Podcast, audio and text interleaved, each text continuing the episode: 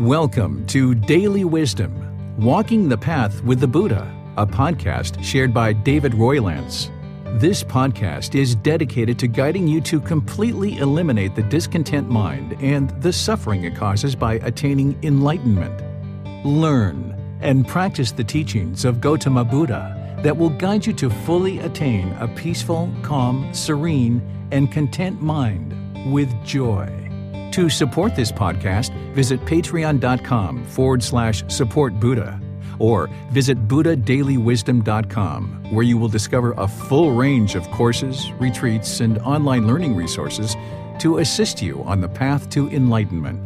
Now, here's our teacher to share more.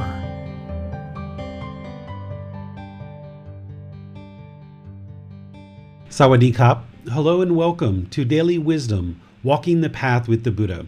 Today we're studying chapter 4 of this book, Developing a Life Practice The Path That Leads to Enlightenment. In this chapter, I share the Four Noble Truths to help you establish right view. This is so critically important to your path to enlightenment that it was the very first discourse of the Buddha after he awakened to enlightenment. He shared the Four Noble Truths with his first five students in order to help them establish a foundation in understanding right view.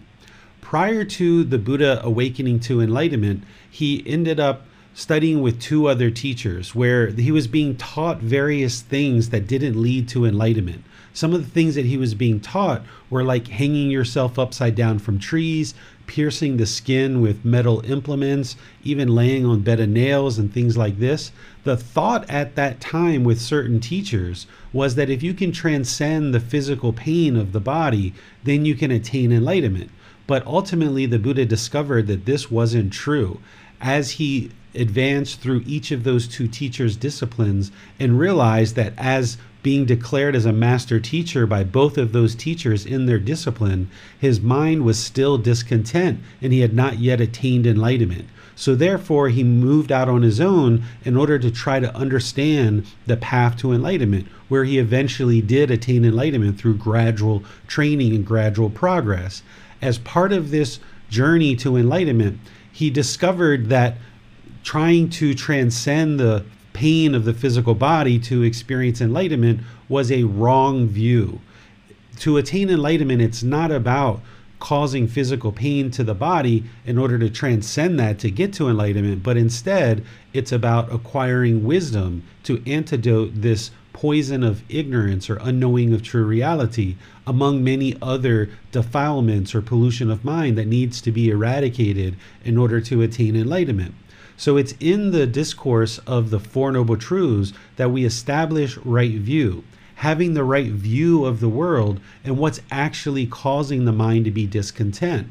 Without understanding the true cause and how to eliminate discontentedness, you wouldn't be able to eliminate discontentedness. So, in four simple statements, the Buddha explains discontentedness, he explains the cause, he explains how to eliminate it, and he explains the path forward to completely eliminate discontentedness from the mind. And we describe this as the Four Noble Truths. The reason why is because the Buddha knew that they were true. I know that they're true. Other people know that they're true as well. But in order for you to experience enlightenment, you will need to learn the teachings and then reflect on them and then practice them to see the truth for yourself so that you know that it's true. This is how you acquire wisdom in order to antidote the ignorance or unknowing of true reality. Without understanding these Four Noble Truths, you will not be able to establish right view and then build the rest of your life practice in order to experience enlightenment. Establishing right view is so utterly important to your practice, the Buddha would often make this the very first discourse that he would ever speak to brand new students, not just his first five, but as he met new students and new students came to study with him, this would oftentimes be the very first discourse that he shared. He described establishing right view as being so important. He described it as a breakthrough that once somebody understands the Four Noble Truths and sees the wisdom in it, establishing right view, they will have broken through. Because in the unenlightened state, we practice wrong view. We go around and we blame others for our discontent mind. We might say, Oh, you're making me angry, or you're making me so frustrated, or you are irritating me. Well, what we discussed today and what I'm sharing in the Four Noble Truths, you will see that it's not true at all that somebody else is making you angry or some situation is causing irritation in the mind.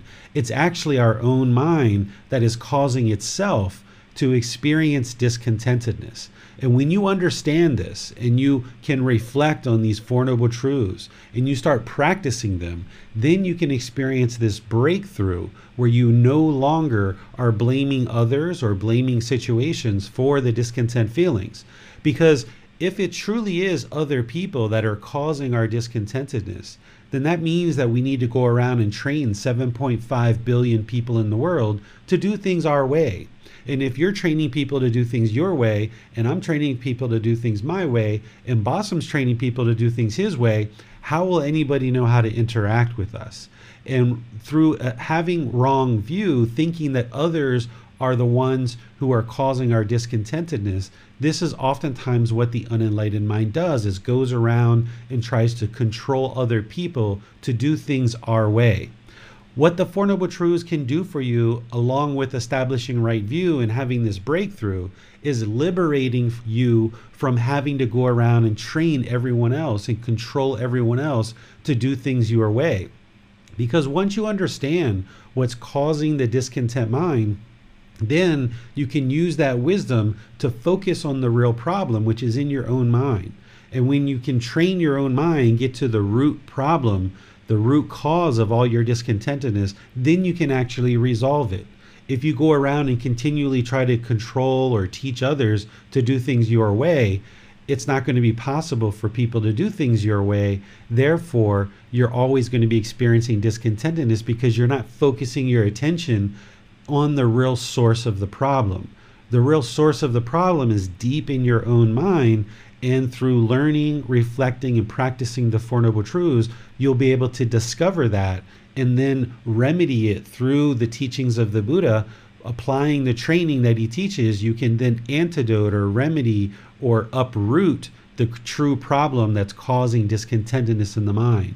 So it's the Four Noble Truths where you will learn this and you will establish right view. And potentially today, if you're attentive in class and you ask questions and you really sink your teeth into what's being shared, you may actually have a breakthrough today where you can truly see that all the discontentedness that you're experiencing throughout your entire life has all been caused by this craving, desire, attachment through your own choices, through this deeply rooted pollution that's in the mind. And when you have that breakthrough, then the whole rest of this path to enlightenment is built on top of that.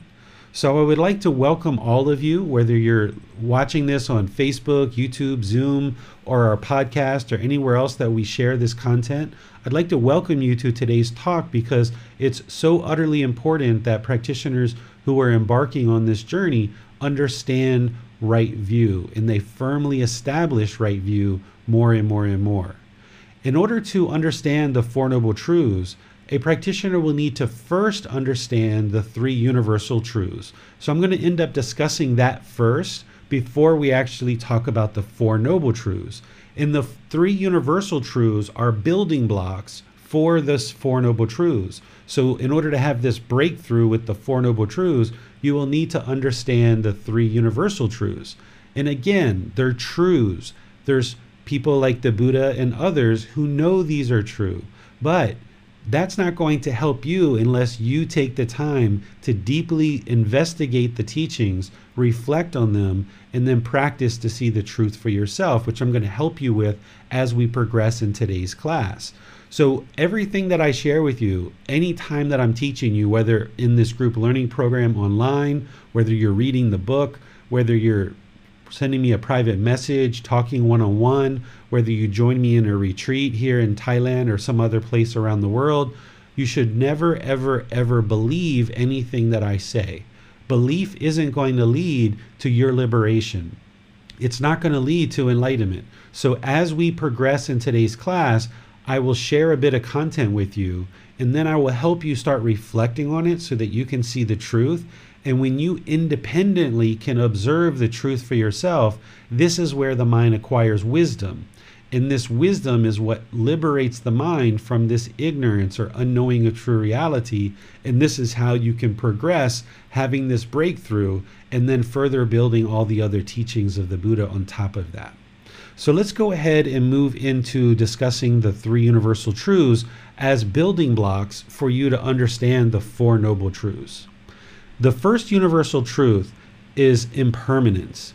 This is a foundational teaching that you will need to deeply understand. It's probably one of the more simple teachings of the Buddha to understand, but you need to deeply understand it and root it in the mind in order for you to gain understanding of anything else that the Buddha teaches along this path.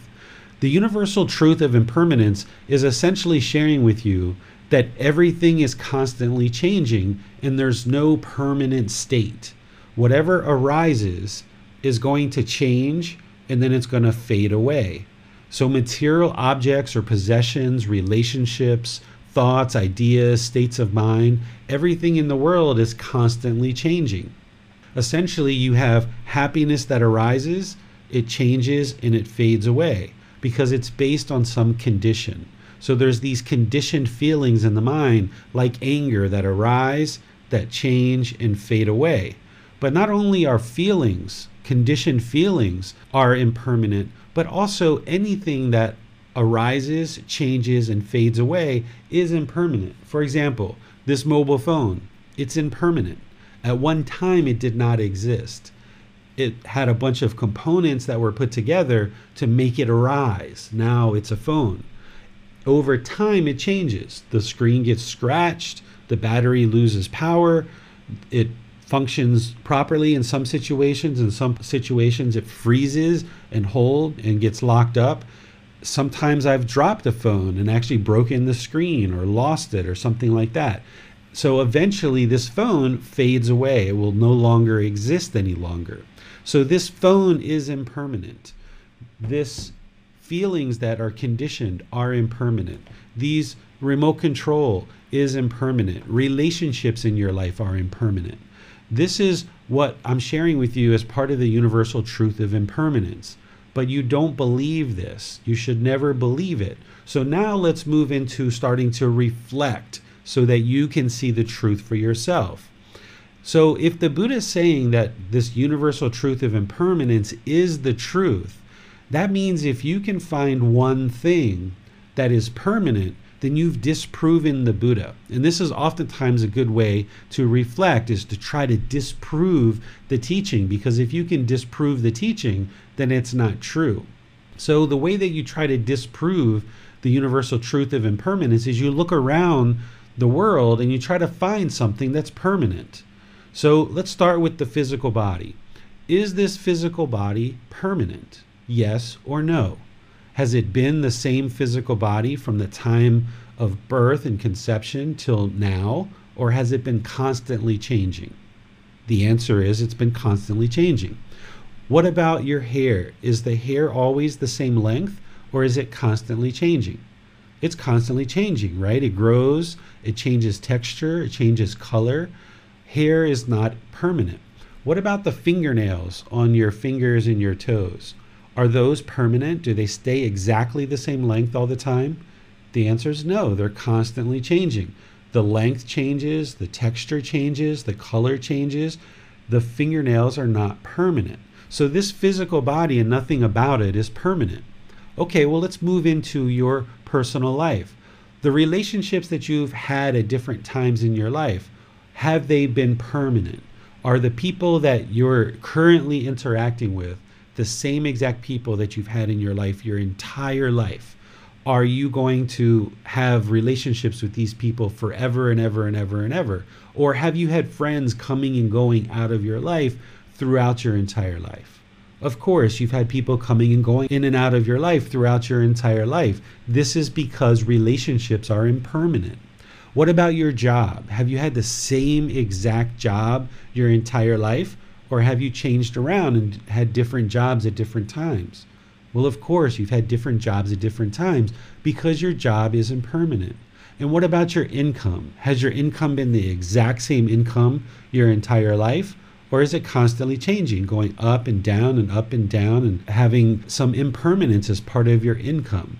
Or what about where you sleep? Have you slept in the same exact bed your entire life? The answer is no, right? All of these things are impermanent. And it's important for you to deeply soak this into the mind that all of these things are all arising, they're changing, and then they're fading away. Even like this class. This class is not permanent. We've started this class. We're going to be changing, and it's going to be changing as we go through today's class. And then eventually the class will end because it's impermanent. So if you see this as truth and you can't find anything that's permanent, then you have wisdom that you understand that all of these conditioned things are impermanent. If you're not yet seeing it, then when we get to our question time, be sure to ask questions so that you can get help to better see impermanence. And one of the things that you can do to better see impermanence is go out in the natural world because these are the natural laws of existence. And you can see this all throughout the world. You can walk down the street, you can see that there's this nice sidewalk, and then there's a crack. That's impermanence. Or you can look at a tree and you can see green leaves in the tree, and then you see brown leaves falling on the ground. This is impermanence, that the tree is changing. You can see the growth of the tree. You can be walking down the street and the wind is calm and there's no wind whatsoever. And then a wind picks up and you can feel the wind. That's impermanence. You can be walking and it's very sunny outside, and then a cloud comes and blocks the cloud, and now it's kind of darker. This is impermanence. So you can walk through the natural world and start seeing impermanence for yourself if you're not seeing it clearly right now. It's important to understand that while I say all things in the world are impermanent, there is what's called unconditioned objects or unconditioned phenomenon or unconditioned things. Something that's unconditioned is going to be permanent. An unconditioned object, it doesn't arise, it doesn't change and it doesn't fade away. Enlightenment is unconditioned. It is permanent once someone attains enlightenment. It's actually removing the conditions from the mind that are keeping it in the unenlightened state. Through clearing out this pollution of mind, removing the conditions, then the enlightened mind is unconditioned. This is why the peaceful, calm, serene, and content mind with joy is permanent, that it's always there. It doesn't arise, it doesn't change, and it doesn't fade away because it's unconditioned. The peaceful, calm, serene, and content mind with joy, it's not based on any condition. It's not that, oh, I've got a new pair of shoes, so therefore I'm peaceful, or I got a new job, so therefore I'm calm. The enlightened mind has removed all of these conditions and conditioned feelings, so therefore it's a permanent mental state. And likewise, the natural laws of existence are permanent.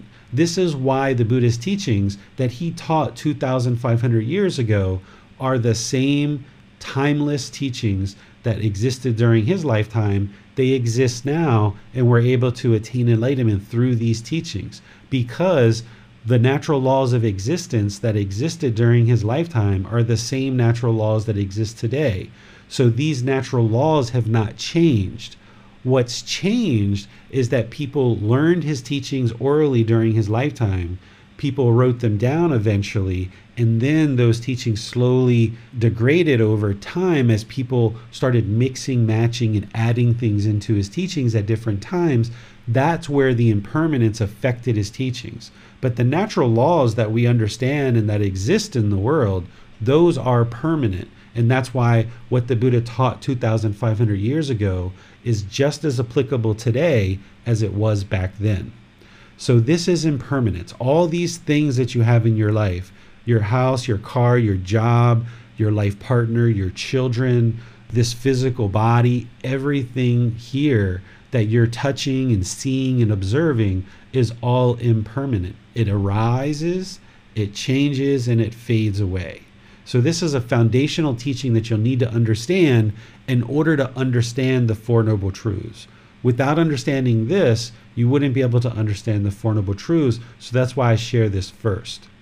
The second universal truth is discontentedness. During the lifetime of the Buddha and what we actually have in the Pali Canon, he used a different language. He used the word dukkha. You'll see this commonly in Buddhist texts or in conversations where people will use the word dukkha to represent this second universal truth. And they often translate it as suffering. I don't use this word suffering, I use the word discontent, discontented, or discontentedness. And by the time I explain this to you, I will help you understand why I don't use the word suffering. And if you see that word being used, you should automatically replace it in the mind with discontent, discontented, or discontentedness. Because when the Buddha spoke about dukkha, he used the description of three feelings to describe dukkha. He said that it's pleasant feelings, painful feelings, and feelings that are neither painful nor pleasant.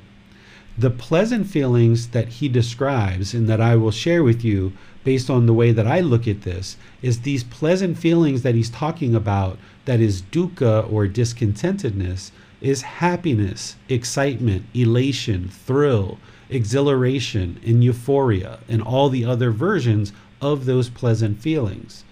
The painful feelings are things like sadness, anger, frustration, irritation, annoyance, guilt, shame, fear, stress. We might even include anxiety and others in there. There's lots of painful feelings that one might experience. Maybe even jealousy or resentment can be fitted in there. Then there's feelings that are neither painful nor pleasant. For me, I put boredom, loneliness, melancholy, shyness, displeased uncomfortable and unsatisfied. But some people say boredom and loneliness is quite painful for them. And that's okay. You can put these feelings in whatever category you like.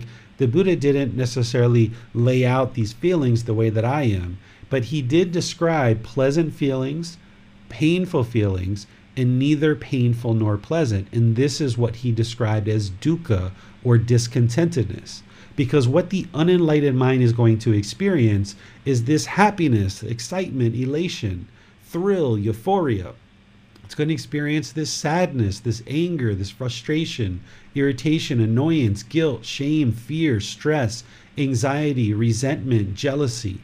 Then it's going to experience boredom, loneliness, shyness, and all these other uncomfortable, unsatisfied feelings.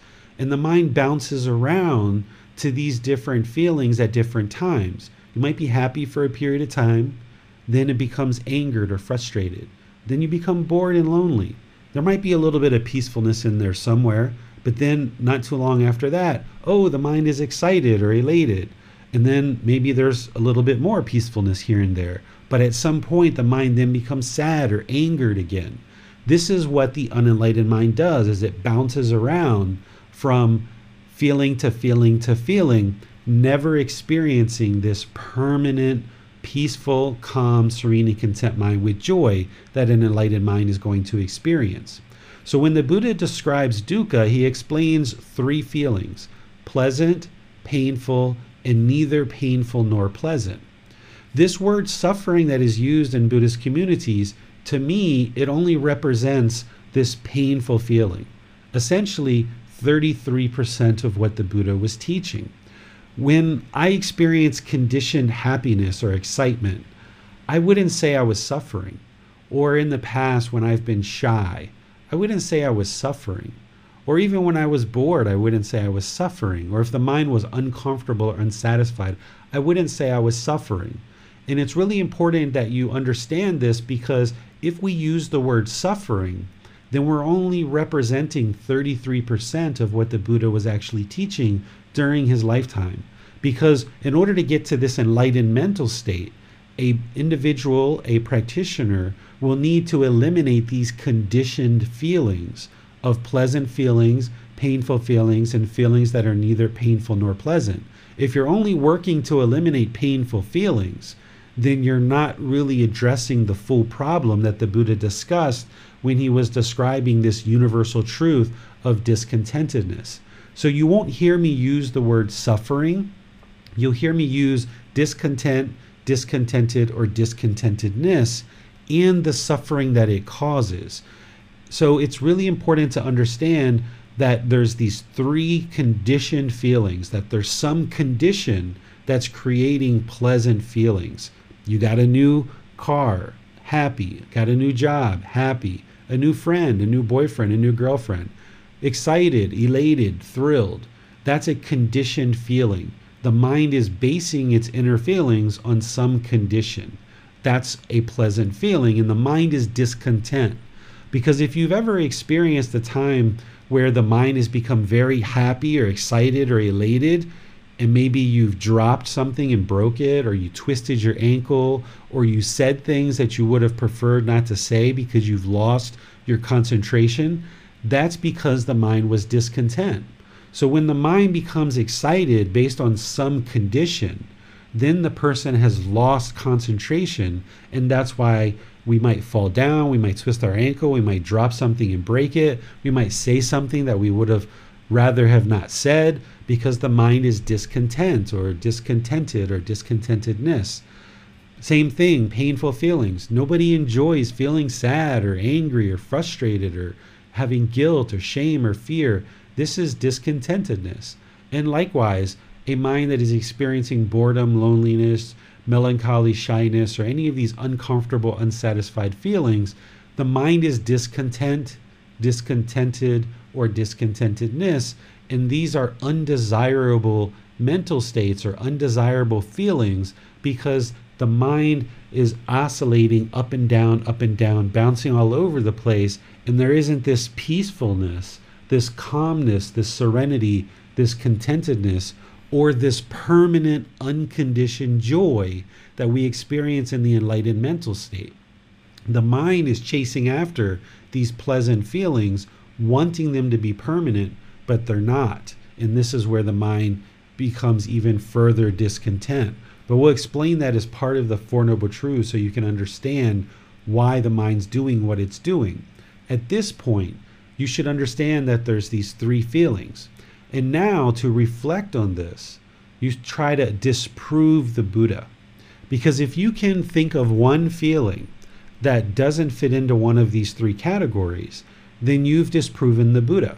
So you can think any feelings that aren't on here, like I don't have anxiety on here, you might think of, okay, that's painful, or resentment or jealousy, that can be painful.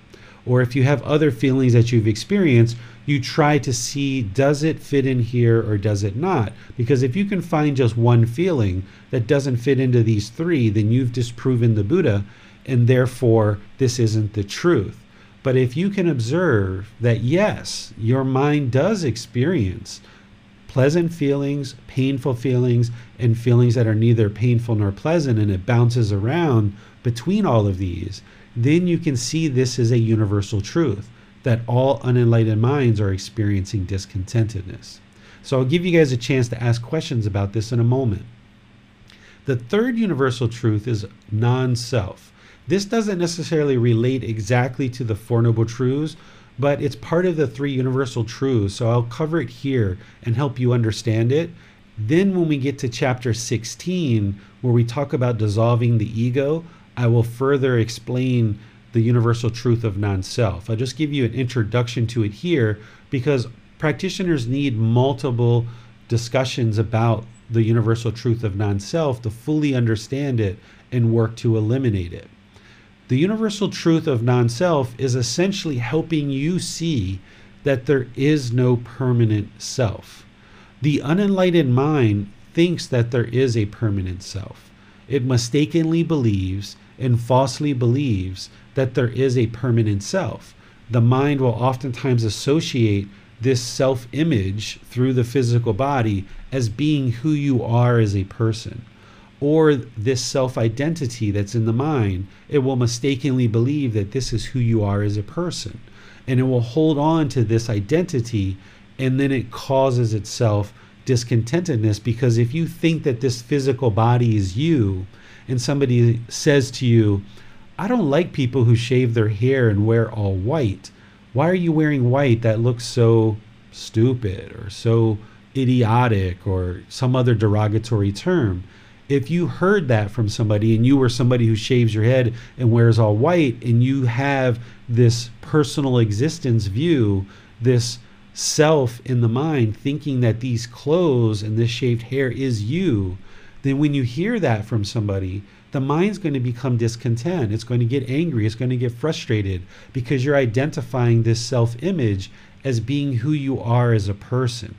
But when you let go of this personal existence view and you realize non self and you realize that this clothes, this physical body, this self image is not you, it's not who you are, then you can reside peaceful when somebody's talking negatively about the self image because you just see it for true reality, what it is, which is their lack of wisdom, moral conduct, and mental discipline. If somebody says, I hate all people who wear white, okay, I have nothing but compassion for their misfortune that they think that way. But I don't get angry when somebody says, I hate all people that wear white because that isn't who I am as a person. These clothing, this body, this hair, this self image, this projection of what people see is not who I am as a person. And then likewise, there can be a self identity in the mind where there's certain things that you identify with. I'm a man who has a son and I live in Thailand and I'm a Buddhist teacher. And someone can start identifying with these things. And if you hear or you see somebody say, all Buddhist teachers are yada, yada, yada, you know, I hate all people who have children. I think that living in Thailand is the worst thing anyone could ever do for their life.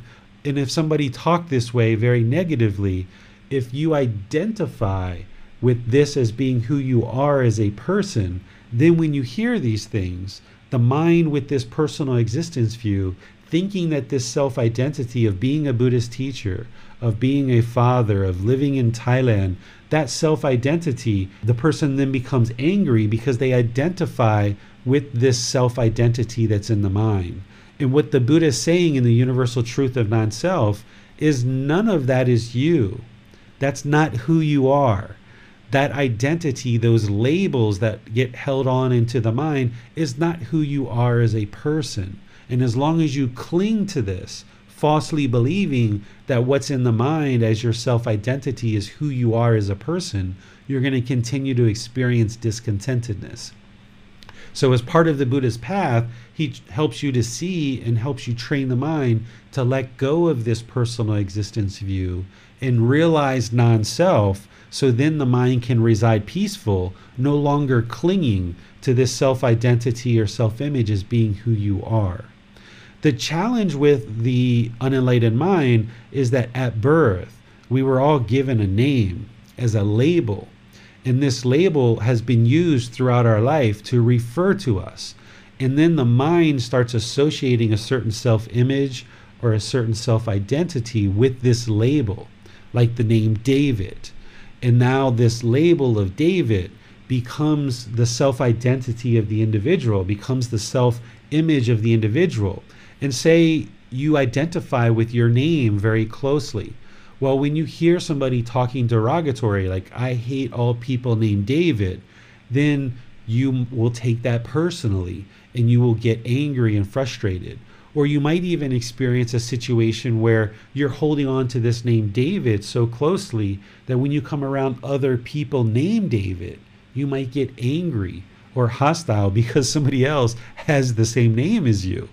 Well, if you identify with this label of David as being who you are as a person, then there's this personal existence view in the mind, and it's part of the pollution that's keeping the mind in the unenlightened state because it can't reside peaceful, calm, serenity, content with joy when it's constantly getting upset or angered or frustrated based on this personal existence view of this self image and this self identity that the mind is holding on to. So, as part of this path, I will teach you later more about this and how to eradicate this from the mind so that you can reside peaceful, no longer thinking or falsely believing that there is a permanent self here essentially what we have is we have a physical body and there's this mind that has come together for this existence. But neither of those are you. Neither of them are the permanent self. This physical body is impermanent. This mind is impermanent. Therefore, there is no permanent self. But as long as the mind's holding on, thinking that this is the permanent self, then the mind's going to continue to experience discontentedness. So let me just pause here with this discussion of the three universal truths and give you guys a chance to ask any questions that you might have. You can put those into Facebook, YouTube, or Zoom, and our moderators will see that and be able to ask your question for you during the class. Or if you're in Zoom, you can electronically raise your hand, ask any questions or follow up questions that you like, and I'd be pleased to help answer any questions that you have. So I'll just turn things over to Bassam and Nick to see what questions you guys have so far. Hello, teacher. As for the first universal truth, which is impermanence, are you saying that all conditioned objects, like the discontentedness the mind experiences, such as uh, shyness, uh, fears, uh, anger, and so on, are all impermanent? One can get to a point in which there is no anger, no fear, no shyness at all? Yes. All of these feelings that are in the mind that are discontentedness, they're all conditioned feelings. They're based on some condition. So, for example, shyness. Someone might be shy because they have a certain self image or a certain self identity, a certain way that they wish for people to perceive them. There might be some arrogance or pride or some ego there that they're trying to uphold. And now, when they do something like public speaking, they're fearful that this self image or self identity will be degraded or people will look at them in a negative light. And now they're shy to talk to somebody. Where when you get rid of the condition of conceit and personal existence view, when you remove that pollution of mind, having a craving for people to perceive you a certain way, then the feeling of shyness can be eliminated from the mind because the mind no longer has a mental longing with a strong eagerness, a craving for others to be perceiving you in a certain way. So when you remove the conditions that are causing these conditioned feelings, then the mind is unconditioned and it can reside permanently peaceful, calm, serene, and content with joy. We have a question on Facebook from Dennis. Does knowledge of non-self lead to non-violence in mind and body? Nonviolence is created through practicing loving kindness and compassion for all beings. Realizing non self will help the mind to let go of this false belief and this false understanding, this mistaken belief that there is a permanent self here. Where, like in the animal world, animals have a self as well, and they can't let go of their self because they need to protect. A deer going through the forest needs to constantly be on guard and protect the physical body from predators. And if a deer didn't have a self, they would be walking through the forest and this lion would attack them or this tiger would attack them and they would essentially die immediately because they're not going to run. They're not going to be fearful. But a human being doesn't need to hold on to this personal existence view, constantly defending the self the mental defense, you don't have to defend your self identity. You don't have to defend your self image. You might protect the physical body if somebody tries to cause the physical body harm as an enlightened being.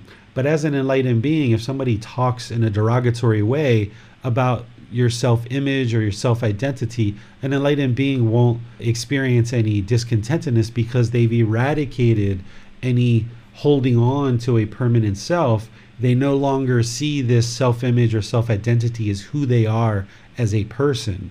An enlightened being knows that there's just this physical body in this mind that has come together for this existence and it's impermanent. And if you hold on and cling to it, then you're going to cause yourself discontentedness, which is part of the Four Noble Truths that we're going to discuss. Thanks, teacher. Let's go to Nick for Zoom questions. Hello, teacher. Hello, Can you T. hear me? Yes, I can. I, okay, uh, I have this question about impermanence. So, uh, if there is no permanence, then how can impermanence exist? So there will always be two things contradictory to each other to, to be, it's like a condition for impermanence. So uh, why we call it impermanence, right? So because of the permanence exists, then the impermanence will exist. But if the permanence disappear, then the impermanence will not have makes any sense anymore. So in this case, everything will constantly change is the law, right? But the word impermanence itself is a fixed word, right? We can't actually change it. If there is still permanence thing, there will be impermanence. So I think it's not that true that everything will constantly change because the word impermanence itself is a fixed one. Okay, let me think about it. let me help you understand more clearly. So remember when I said that enlightenment Right. enlightenment itself and the natural laws of existence are mm-hmm. permanent, right? So a natural law of existence mm-hmm. is impermanence. So impermanence is permanent, right? So that's because the universal truths are part of the natural laws of existence. So this natural laws of existence, they didn't arise, they don't change, and they don't fade away. I mentioned how those are permanent. So one of the jokes that we say in Buddhist culture is we say impermanence is permanent, right? So It's permanent. Right, it's permanent oh, because it's a natural law, right? It's a natural law of existence. So the natural law is explaining to you that all conditioned things or all conditioned objects are impermanent. But impermanence itself is permanent because it's part of the natural laws of existence, and that is permanent. Right. Do you see that? So that, yeah, I understand that. That's what I mean. Like because of the the sentence that impermanent impermanent is permanent. So it's actually already fight against the law itself. Why this, right? It's actually like a conflict in between. it's not T, you're just not seeing it, is that there's conditioned objects and then there's unconditioned objects. Yeah. All conditioned objects are im- are impermanent. So they're going to arise, they're going to change and they're going to fade away. But the natural laws of existence are unconditioned. They don't arise, they don't change and they don't fade away. So impermanence is part of the natural exactly. laws let me let me speak. Impermanence is part Thank of you. Yes. is part of the natural laws of existence, and therefore they're going to be permanent. Okay, so we're going to move to we're going to move to Okay, I Nick. We're going to move to Nick now, uh, so that Nick can ask any questions from Zoom. Hello, teacher. Hello, Nick. Discontentedness, uh, or dukkha, explained this way, seems to be all encompassing of feelings, uh, all conditioned feelings. Is there such a thing as unconditioned feelings, like joy, or are these mental states? I think of them as mental states. I think of them as mental states. I think of peaceful, calm, serene, and content with joy as a mental state that is permanent. Thank you, teacher. We have a question that I'll read from Marion. She asks Would you consider compassion as an action rather than a feeling? The feeling that expresses compassion and empathy? So, compassion is a mental state, it's not a feeling. Compassion is a concern for the misfortune of others. This is a mental state that you cultivate in the mind. It's not a feeling itself. Feelings are going to be based on some experience, they're conditioned feelings. And feelings have, at their nature, something that has been experienced in order to arise a feeling in the mind. But something like a mental state of compassion is something that you're going to cultivate and develop in the mind, and then you're going to practice this concern for the misfortune of others. She continues to ask If compassion is a feeling, then when I experience compassion, wouldn't I be unenlightened then? Yeah, so the first part of the question answers the second part is that compassion is not a feeling, it's a mental state that you cultivate, having this concern for the misfortune of others, and then you practice that as a healthy mental state. And in order to attain enlightenment, a being would need to cultivate and practice the healthy mental state of compassion. This is going to be part of chapter 14 that we're going to talk about the four healthy mental states of loving kindness, compassion, sympathetic joy, and equanimity. These need to be cultivated in the mind in order to attain enlightenment. So, compassion is not a feeling. And in order to get to enlightenment, you would need to cultivate and practice compassion, among other healthy mental states. She has another question. How does moral or ethical conduct come into play when it comes to non self? Moral and ethical conduct as it comes to non self. So, as you learn to eradicate the self and no longer falsely hold on to the concept of a self, then you will observe with wisdom that this universal truth of non self is true. Then you will adjust your practice in terms of your moral conduct and your mental discipline, that you will then perhaps adjust the way that you interact with people and you'll have more mental discipline. But that's better covered when we get to chapter 16 and talk about dissolving the ego. That will be a much better place to discuss it rather than today. So if we can just hold off on that until we get to chapter 16, it'll be much better to cover it there. And T has her hand raised, sir, so let's go to her. Uh, hello, uh, teacher. I have an, another question about um, impermanence and uh, in uh, like a fixed amount of time. So, for example, in uh, in nine months or in ten months, right? It's like a fixed time. So, for example, the baby was like, so when we are like was born, right? Before we was born, we was uh, the the mommy was pregnant, for example, nine months or ten months. So it's it's like a fixed amount of time when a changing actually um, happening, but it's not like we're not born in the world. There's no one call our name yet, right? So we don't have any identity. So there's no self at that time. And uh, before that, uh, even before uh, pregnancy, right, there will be zero me or I or we, right? So is that also a state of um, of the thing that you can call it um? Like um, it's it's just like I don't know how you can describe this kind of state when you are, are zero, you are not born yet, you are not raising yet, right? You are not there yet. So after the um, fixed amount of time, you become who you are today, right? And uh, that will change in your life. But before that, there will be zero. So what do you think about that? Is that true?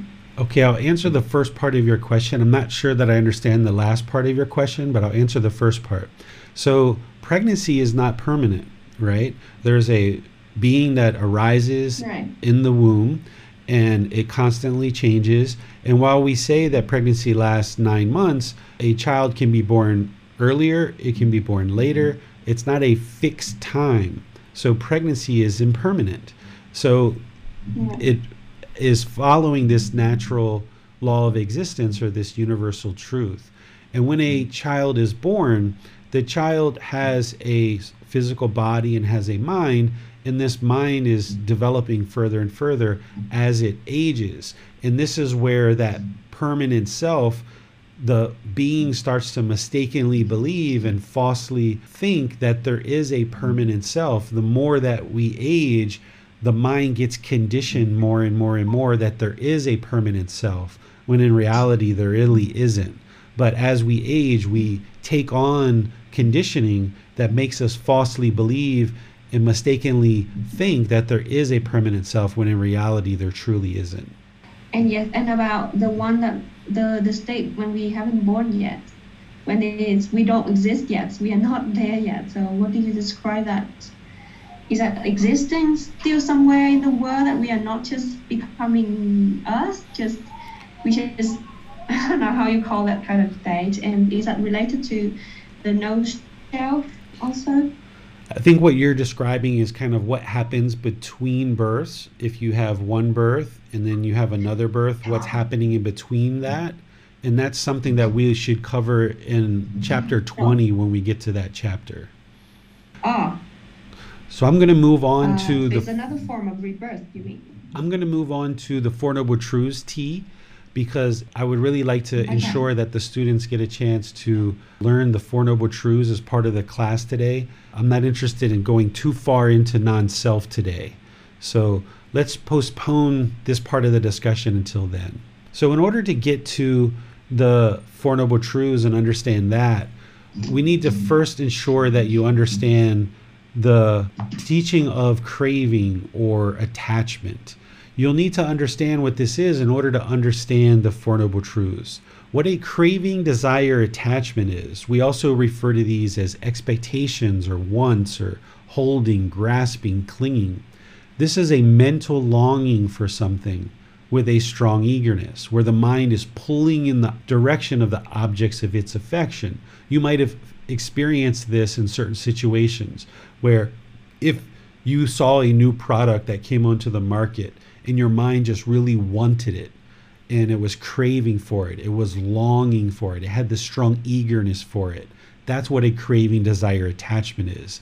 Or if you have certain wants, things that the mind just wants so badly, and it's pulling in the direction of the object of this affection, and it thinks if it just gets this object, that it's going to be fully satisfied.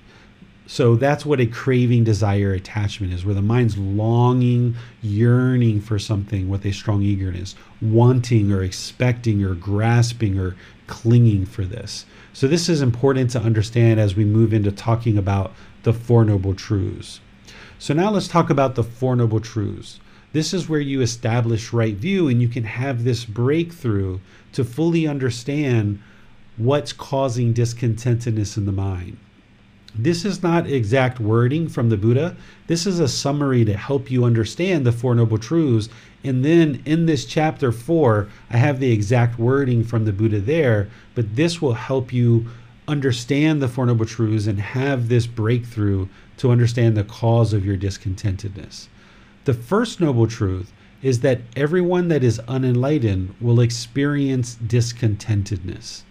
So if you experience conditioned pleasant feelings, then you know that you're unenlightened. Or if you experience those painful feelings of sadness, anger, frustration, irritation, annoyance, guilt, shame, fear, boredom, loneliness, shyness, resentment, jealousy, all of these discontent feelings and others, then you know that your mind is currently unenlightened.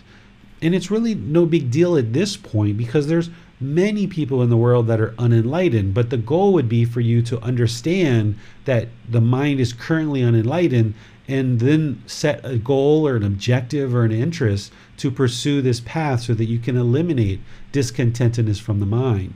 But in order to be able to set your goal on enlightenment, you need to first understand whether the mind is actually enlightened or not. So if you experience any of those feelings of discontentedness, then you know that the mind is currently unenlightened. And all unenlightened beings are going to be experiencing that.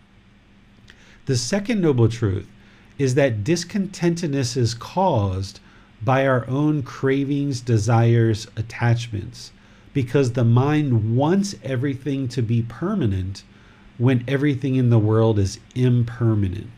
I'm going to say that a few times and I'm going to give you guys some examples to help you reflect on this and practice it.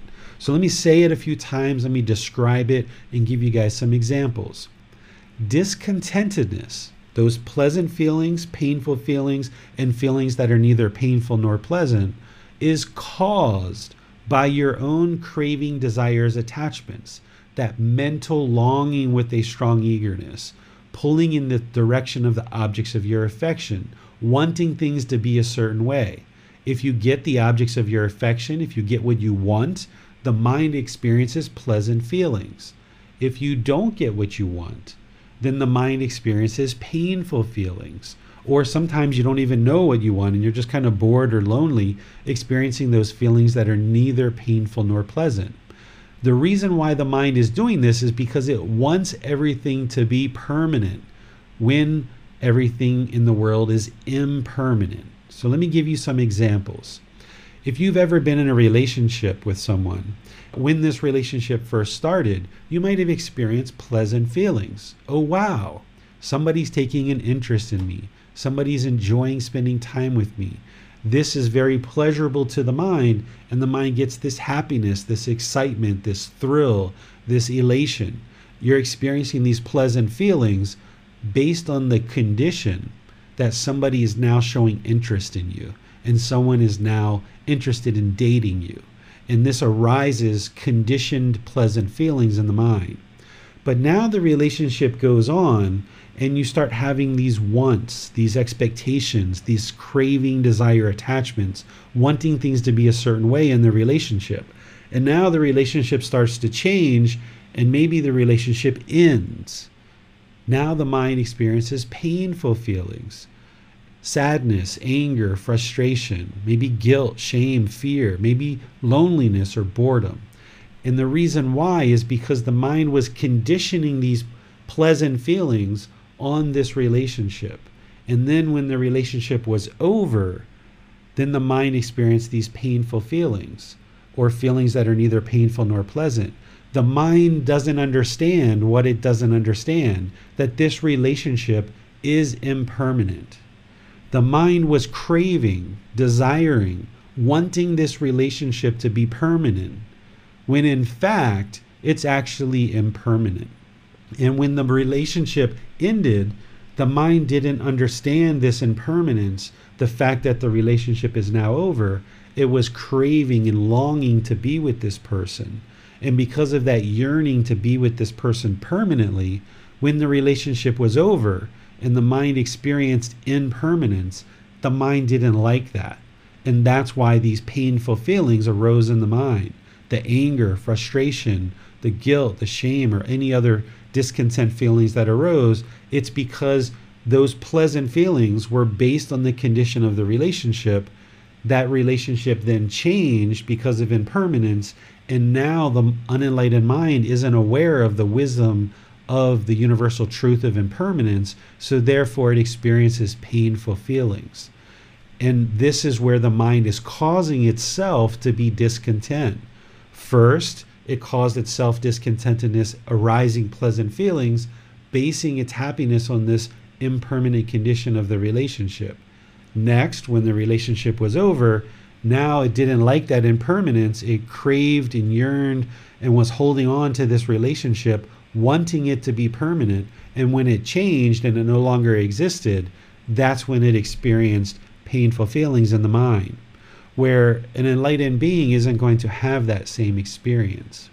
Another example is say you bought a new car or some other new product, and you have these pleasant feelings because you bought this brand new sports car, this shiny red Porsche or Lamborghini or Ferrari or whatever is your most ideal car that you would like to purchase. You purchase this shiny new sports car and now you drive it off the lot, you park it at the store, and you go into the store and you come out and you see a scratch on the car.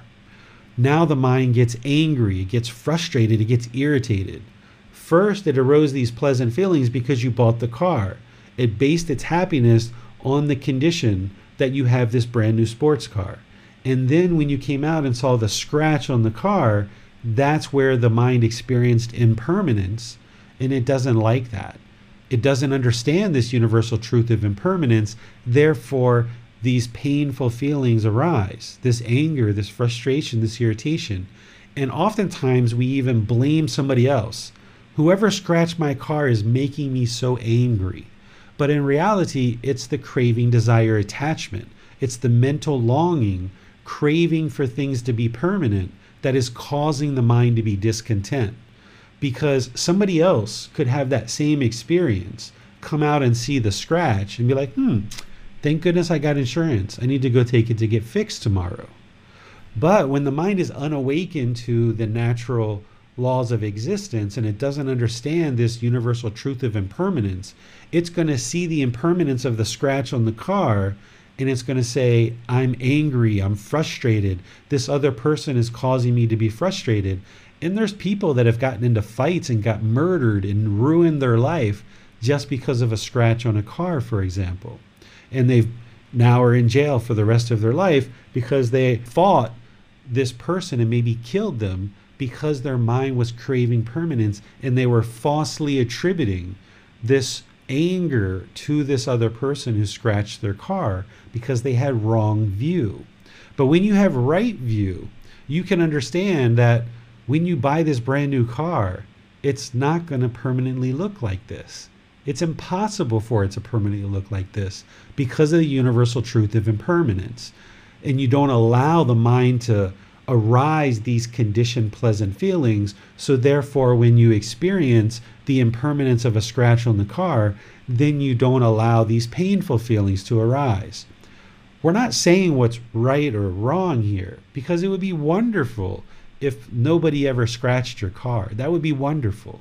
But the fact is is that because of the universal truth of impermanence, this car is going to experience a scratch or the paint is going to fade or the tire is going to get flat at some point or the engine is going to stop working at some point.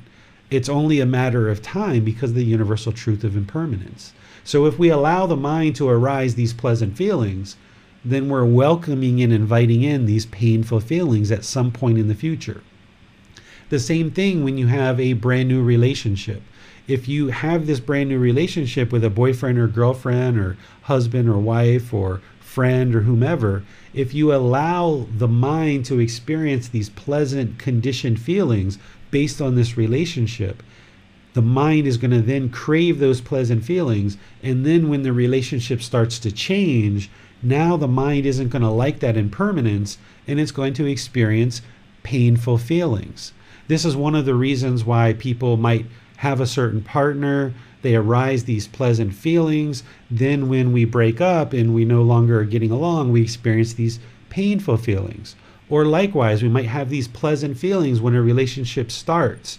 And then, as it starts to change, the person might get bored with the relationship because it's now changing. It's no longer the same as it was when we were first dating. We've gone from boyfriend, girlfriend to husband, wife to mommy, daddy, and all of that change happens so quick. Now the mind gets bored, and now someone might look elsewhere for another sexual partner and then start being unfaithful to their partner and damage the relationship. So when we understand impermanence, then we don't base our inner feelings on this impermanent condition where we allow these pleasant feelings to arise based on the condition and we don't then experience these painful feelings as a result of impermanence or change. And we can eradicate this from the mind. We can train the mind to be peaceful, calm, serene, and content with joy permanently through the third noble truth. The third noble truth is explaining that the elimination of discontentedness is possible by eliminating craving, desire, attachment. When you eliminate this mental longing with a strong eagerness, then you will no longer base your inner feelings on some impermanent condition. Therefore, you won't experience these conditioned feelings of pleasant feelings, painful feelings, and feelings of neither painful nor pleasant, you will have eradicated the condition of craving from the mind, and then the mind can just always reside peaceful, calm, serene, and content with joy. Now, before we talk about the fourth noble truth, the way that you reflect on this and the way that you can start to see the truth for yourself is think about the last time you were angry or frustrated or irritated it might have actually been today or yesterday. Think about the experience that you were angry, frustrated, irritated. Now, think about what is it that the mind wanted? What was it craving that caused it? Now, prior to today's talk, you might have blamed other people for your anger, your frustration. But now that you're starting to see the truth and you're working on this breakthrough, start looking at your own mind and figure out okay, what was I angry about? What was the frustration about? Look inside to see what was the mental longing with a strong eagerness. What was it that you wanted? And let me maybe give an example. Let's say you have kids and your kid's room is really messy and dirty. It would be wonderful for your children to keep a clean room. But if the mind of the parent wants the room to be clean permanently all the time, and you see that the room is messy, now the parent might get angry or frustrated with the child because they have this mental longing with a strong eagerness for the room to look a certain way. Doesn't mean you don't teach your child to keep a clean room. You can still do that politely, kindly, friendly, and respectfully. But when the mind arises this anger and frustration, then it's very difficult for you to be skillful and guide your child to learning how to keep a clean room when there's this anger that has arisen in the mind. The child isn't making you angry. The dirty room isn't making you angry or frustrated. It's your craving for permanence, wanting the room to look a certain way permanently. So, what I'd like to invite you guys to do as part of our questions that we're going to do in a little bit is if there's a certain situation that you'd like to share that you've had recently, that there was anger, frustration, or some other discontent feeling, and you'd like to share what caused it, or maybe you're having difficulty seeing what caused it, and you truly believe that it was somebody else or something else that caused you to be angry. Share that experience, and I will help you see how you're causing all your discontentedness yourself. And this is how you reflect and start to see the truth.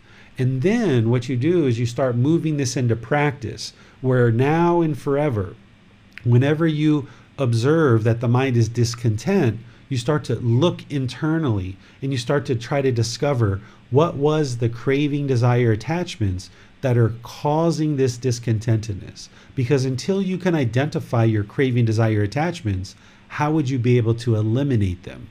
So you have to be able to identify what's going on in your own mind that's causing the discontentedness to arise. And when you can identify that, then you can actually eliminate these craving, desire, attachments from the mind so that they will no longer cause you discontentedness any longer ever again. And this is how you get to the peaceful, calm, serene, content mind with joy.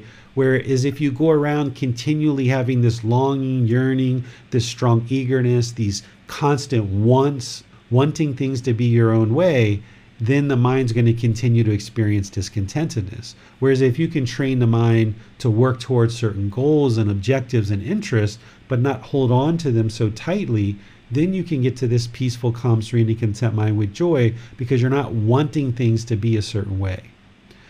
And the Buddha talks about in the fourth noble truth that the way to eliminate all discontentedness from the mind is the Eightfold Path.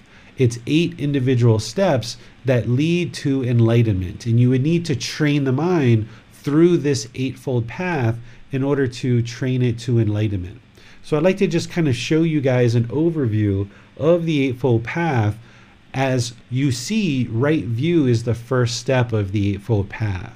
Without understanding, reflecting, and practicing right view, you wouldn't actually be able to build all the other steps of the Eightfold Path in order to deeply train the mind to attain enlightenment. Next week, we're going to be discussing in Chapter 5 the rest of the Eightfold Path right intention, right speech, right action, right livelihood, right effort, right mindfulness, and right concentration so that you deeply understand each individual one of these steps.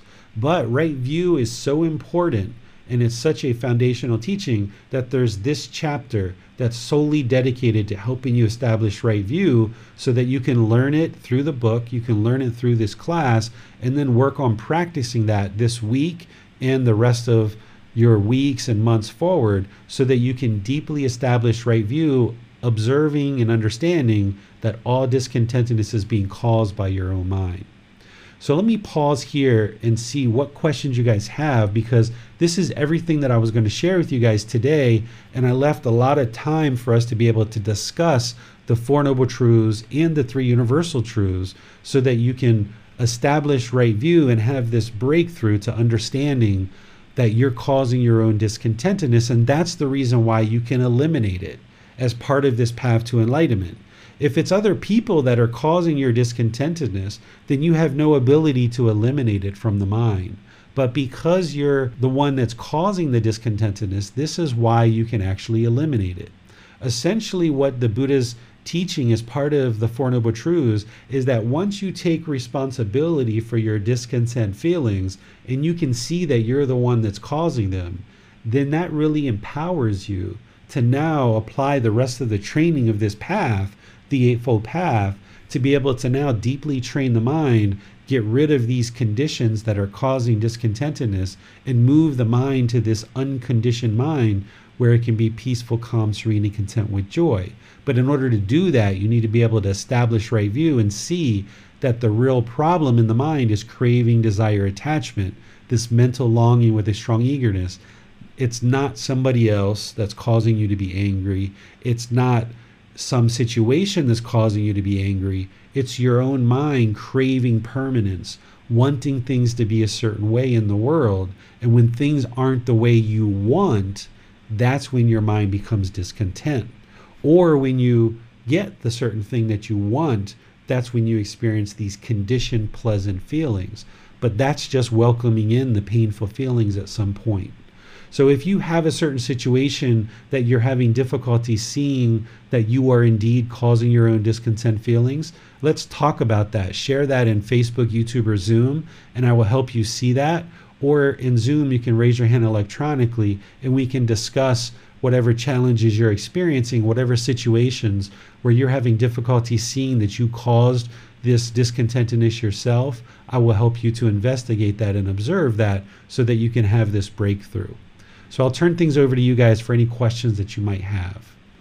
Well, do you agree that while one is basing a, uh, its inner feelings on impermanent things or impermanent conditions, all what is experienced will be only discontentedness. So the mind is just navigating between pleasant feelings and uh, painful feelings and feelings that are neither painful nor pleasant. All will be only discontentedness. Exactly. You, you, as long as there is craving, desire, attachment in the mind, there's always going to be discontentedness.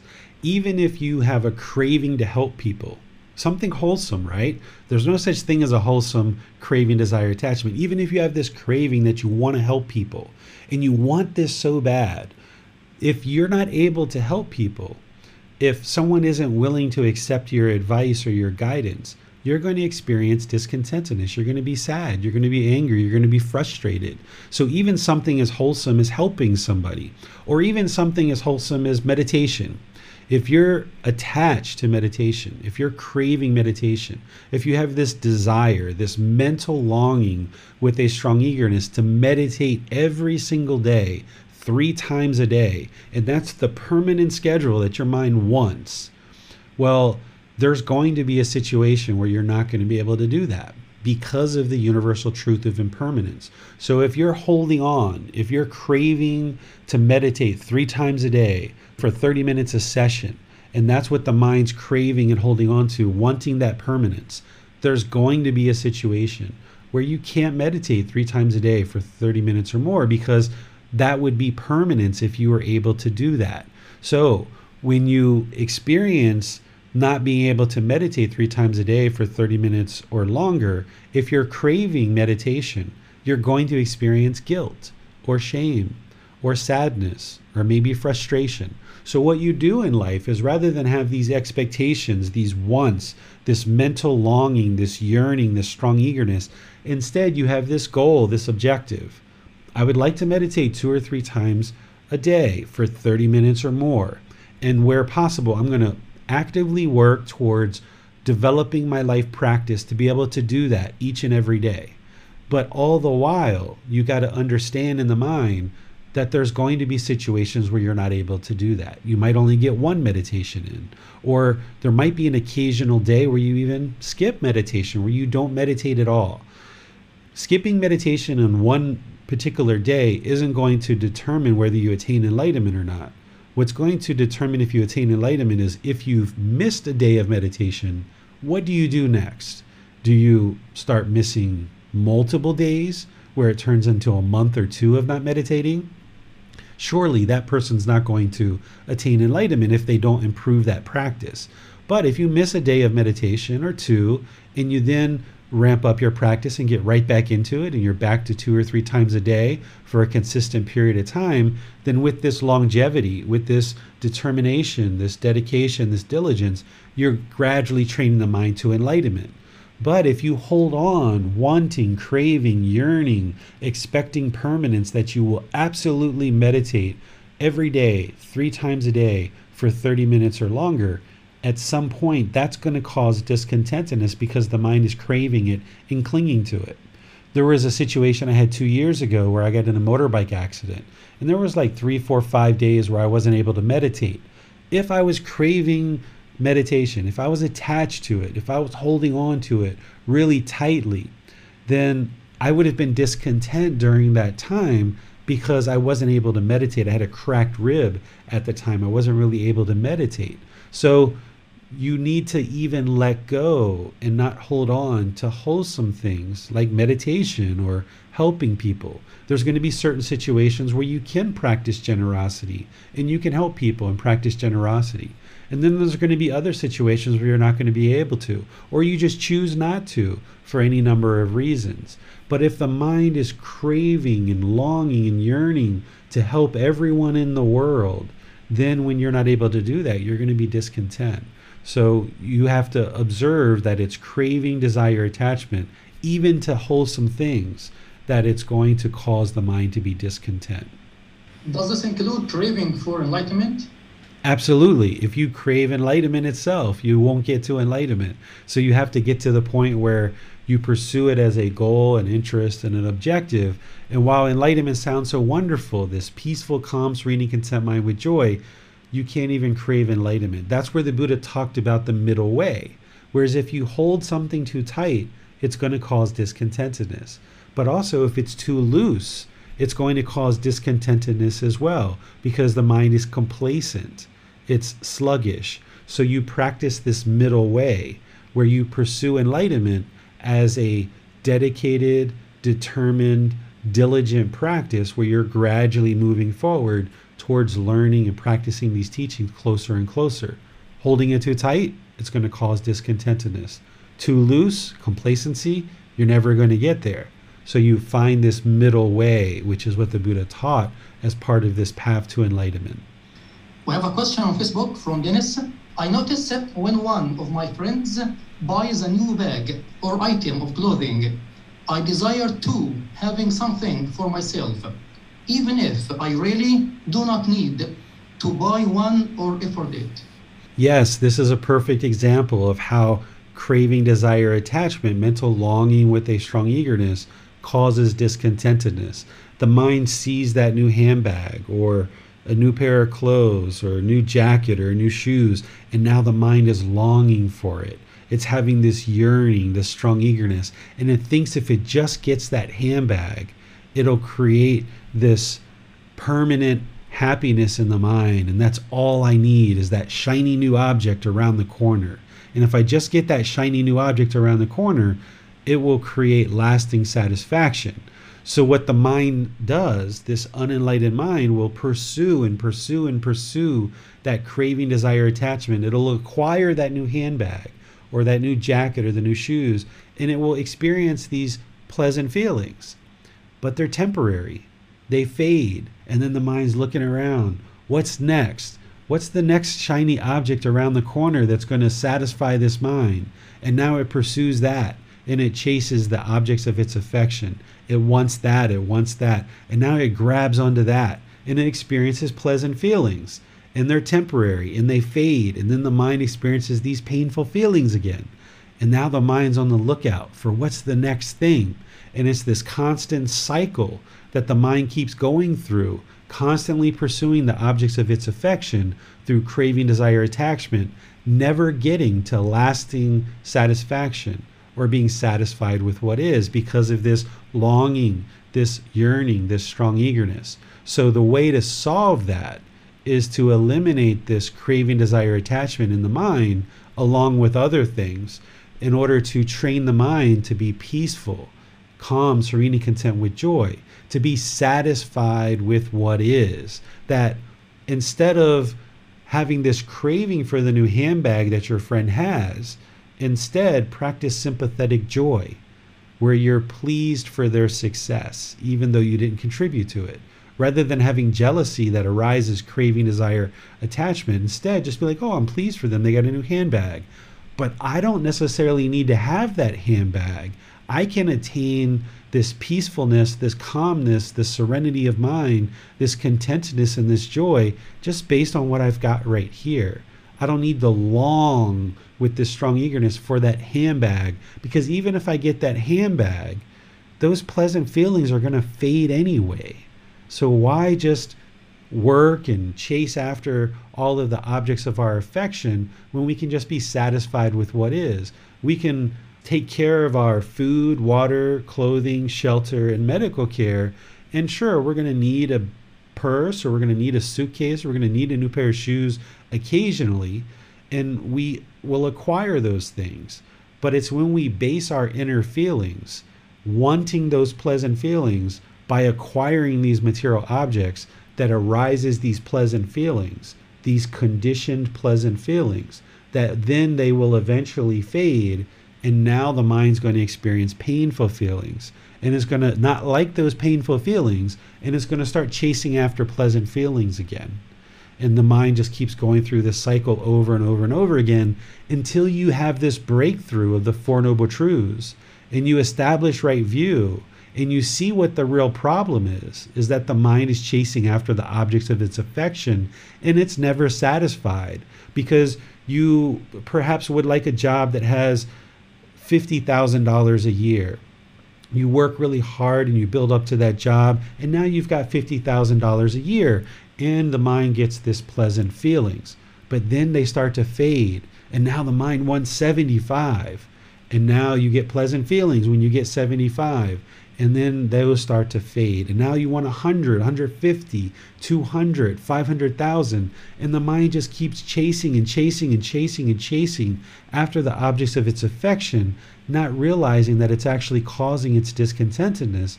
When instead you can have a certain income, be content with that, be peaceful about that, be joyful that you have an income, and just know that, okay, I've got what I need to take care of this life, and I'm going to dedicate time to pursue this career and do a good job at my work. I'm going to continue to work towards improvement in my career, but I'm not going to base my inner feelings on my salary or my bank account or what type of car that I drive or what type of clothes that I wear. So when we base our inner feelings on all these impermanent things, that's where we're welcoming in problems into the mind. And you can liberate the mind from this.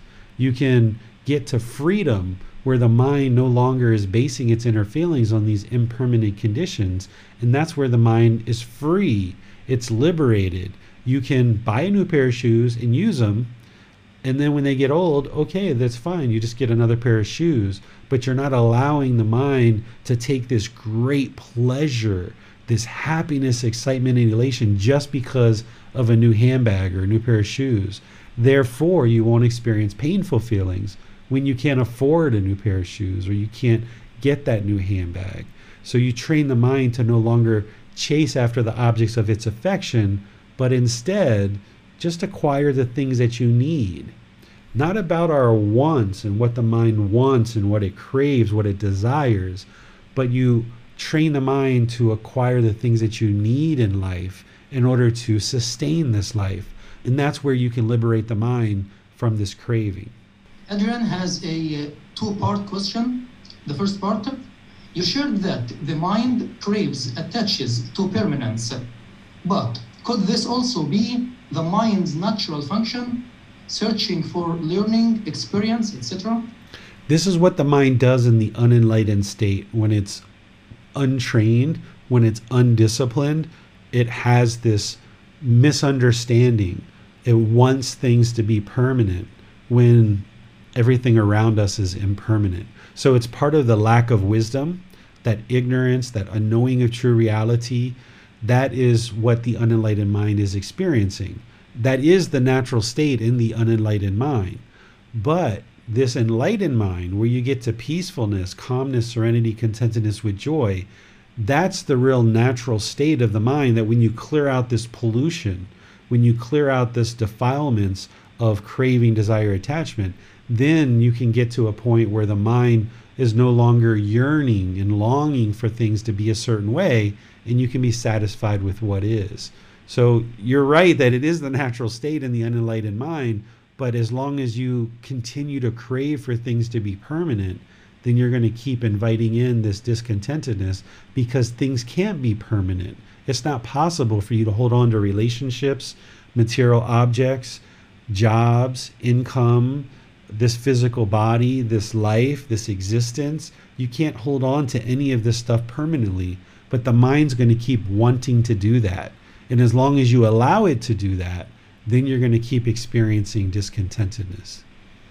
The second part, and could the mind's searching be satisfied through learning Buddha's teachings and meditation, or just the pursuit of knowledge in general? What antidotes these defilements, these taints, these pollution of mind is learning the Buddhist teachings. That's the learning part that you start to then reflect on the teachings. Then you start practicing them, and it's this wisdom that liberates the mind. What's keeping the mind in the unenlightened state is essentially this unknowing of true reality. Prior to understanding the Four Noble Truths, we don't even know why we're angry. We blame everyone else. We blame situations around us. We're ignorant. We're lacking wisdom. We're unknowing of true reality. We have wrong view where we think it's others or other situations, the things around us. We blame others for causing us to be angry. And because of that ignorance, that unknowing of true reality, we don't ever solve the problem. We try to control our relationships, like our life partners and our children, our friends, our coworkers. We try to get others to do things our way, and we think that's going to solve the problem. But we can't train the whole world to do things our way. So when you discover that other people doing things a certain way isn't the problem, the problem is that the mind wants others to do things a certain way. So when you get rid of that wanting, that longing, that yearning, and that you see that all beings are just making independent decisions and that you can let go, no longer yearning for things to be a certain way, then you can get liberated from these discontent feelings because then you can practice this Eightfold Path and all the other teachings that the Buddha shares, where you're no longer holding on, craving for things to be a certain way. So it's the Buddha's teachings that will explain to you what all the problems are in the unenlightened mind and what the remedies are, how to train the mind to eliminate those conditions that are causing the discontentedness. And when you train the mind through this wisdom, then you develop the moral conduct, you develop the mental discipline, and now you're able to control the mind. In the unenlightened state, you can't control the mind because you haven't trained the mind. You don't even know what the problem is in the unenlightened state when you're off this path. But once you gain the wisdom of what the problem is, and then you develop this moral conduct, and then you develop this mental discipline to now start controlling the mind, instead of reacting in situations, you start responding in situations because you have control over the mind. But when we lack discipline of the mind, that's why the mind becomes angry, frustrated, irritated. It becomes shaken up, it becomes unsteady because we lack that inner discipline to control the mind. But once you've trained the mind on this whole path, then as you get more and more discipline of the mind, you can control it and it no longer experiences these discontent feelings because you've now deeply trained it and you're able to control it and have this discipline. Adrian says, so searching for knowledge can be considered an attachment or craving? It depends how the mind pursues it. You can't just say one thing is a craving or not, or an attachment or not. For example, this bottle of water, you know, we need to drink water. If you saw somebody drinking water, you wouldn't be able to tell whether it was a craving, desire, attachment unless you observe their mind and how they relate to this water. So, say you went on a really long hike and you forgot to take water with you, and you've been gone for eight hours, and you're deadly thirsty by the time you get back to your car where the water is. Well, there's one person that can just be like, oh my goodness, I need water so bad. Give me water. I'm going to kill somebody if I don't get water, right? That's a craving, desire, attachment for the water. But there can also be someone that's like, okay, we're at the car. It's time to drink water. Let me drink some water. And then they drink water. So you could just be observing two people drinking water. One person could have a craving, desire, attachment, and one person maybe not. So it's not about the action itself of searching for knowledge that is a craving, desire, attachment. It's how the mind is doing it. If the mind is doing it obsessively and it thinks that searching for knowledge is this obsessive thing that arises pleasant feelings, and when you're not able to do that, you experience these painful feelings, then searching for knowledge is a craving, desire, attachment. But the problem isn't the searching for knowledge. The problem is how the mind is relating to it, the objects of its affection. So you can still pursue and have all of these things in the world. Letting go of craving, desire, attachment isn't to eliminate relationships, eliminate cars or jobs or searching for knowledge or eliminating new shoes or eliminating clothing, for example. That's not what will eliminate a, a craving, desire, attachment because the physical object or the thing that you're looking to acquire, like knowledge or wisdom, that's not the attachment. The attachment is the mental longing of the mind wanting those new pair of shoes. The new pair of shoes themselves aren't the attachment because you're going to need new pair of shoes sometimes because your old ones are going to wear out due to impermanence. So you're going to need a new pair of shoes. But it's when the mind is longing for it, yearning for it, wanting it, having this strong eagerness, thinking that these new shoes are going to complete you and make you whole. This is that mental longing that you have to eliminate. Where if you go to the store, you have an idea that you're going to buy this new pair of shoes, and you go there and they don't have the shoes, and you get angry or frustrated or irritated or annoyed, that's because of the craving, desire, attachment. But you could also show up to that store, see that they don't have the new shoes that you're interested in buying, and just be like, okay, well, is there another store close by that I could go to that has those same shoes? Maintain your contentedness, maintain your peacefulness, and just be like, all right, I'll just go somewhere else. Or, oh, okay, you don't have these shoes. When will you be getting your next inventory that I can come back and maybe buy them? Oh, next month, on the first of the month, you're getting a new shipment? Okay, I'll just come back and get them then. Right? The mind can reside peaceful. So it's not the new shoe itself, it's the mind longing and wanting and yearning for it. So searching for knowledge, you can do that with an attachment or with this craving, desire, or you can do it without it. It all depends how the mind is trained. And you can have all of these things and all these possessions, all these things in your life. You don't have to give up your job, your car, your relationships to attain enlightenment. You just have to train the mind not to pursue it with this mental longing and strong eagerness. Well, uh, seeing that we have uh, several questions on Zoom, so let's go to Nick. Yes, teacher. Can having the breakthrough, establishing right view, help someone with substance abuse? Absolutely. The reason why we experience substance abuse is because the mind is experiencing painful feelings. It has sadness, anger, frustration. And this person, and I've done this in the past, long, long in the past, where the mind craves pleasant feelings. This is the whole problem. It craves happiness, it craves excitement, it, it craves this thrill, this euphoria. So the person who's has having substance abuse problems, they're craving permanent pleasant feelings. And the mind is chasing after these pleasant feelings and it's reverting to this substance in order to create the pleasant feelings. One of the problems that we're experiencing in society is society thinks that everybody should be happy and you should be happy permanently.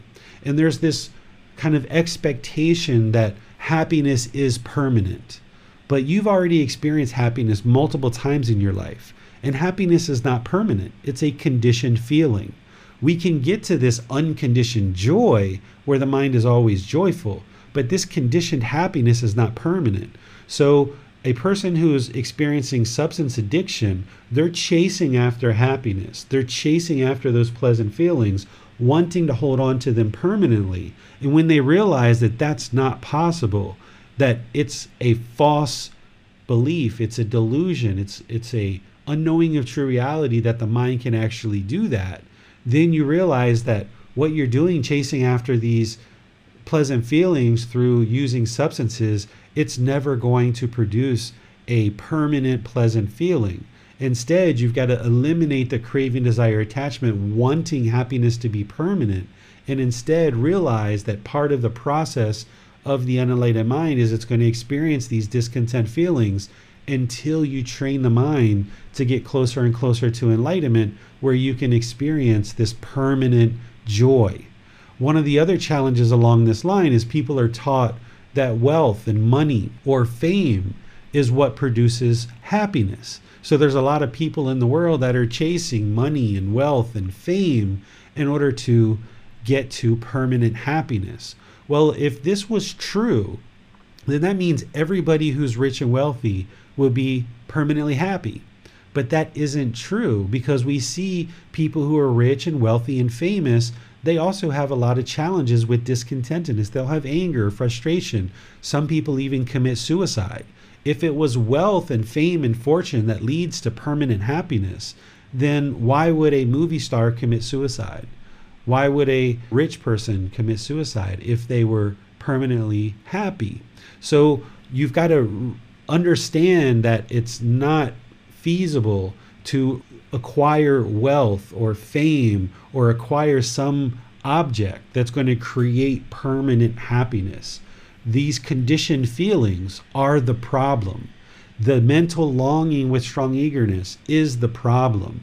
That the mind is longing for happiness, it's longing for pleasant feelings, therefore, it's longing for this substance, or it's longing for wealth, it's longing for fame, it's longing for something. And when it's chasing after it, it's almost like an addiction.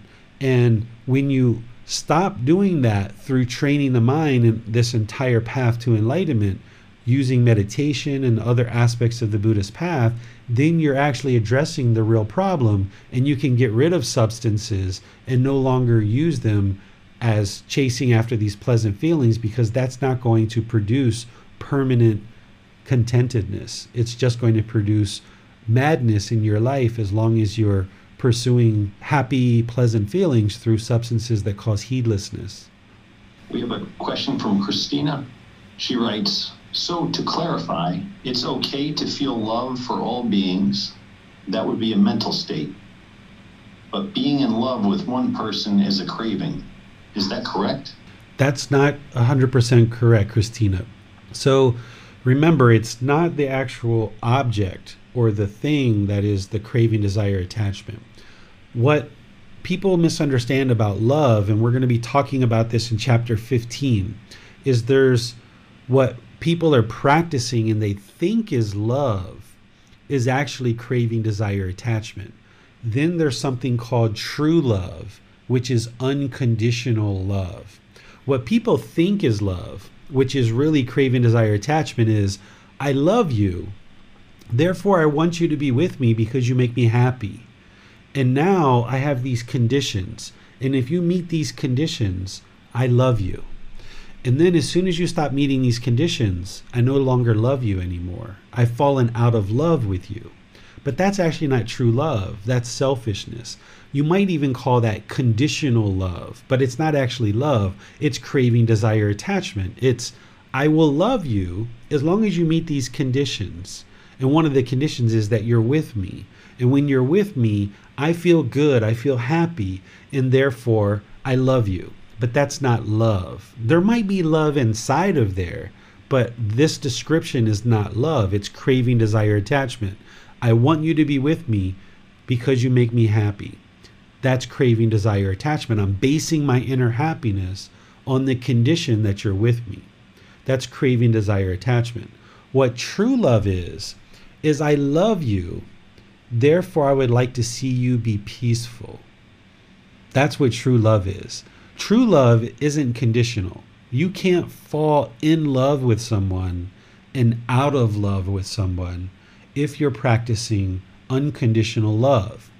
One of the best ways to think of unconditional love is if you have children, then you know that if your children are angry, frustrated, irritated, if they do bad things in the world, you love them regardless, they're your child. If they do wonderful things in the world, you love them. There's nobody that can shake you off of the love that you have for your children. That's unconditional love, right?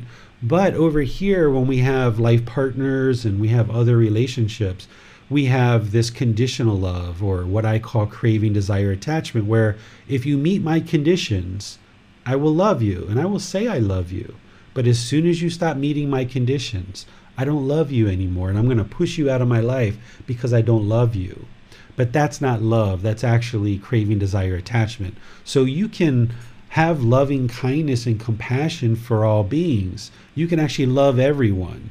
You can love a life partner, you can love children, you can love your neighbors, you can love your coworkers, you can love a stranger on the street when you understand what true love is. What true love is is I love you, therefore I would like to see you be well. I would like to see you be peaceful. So this stranger on the street, you can have love for them.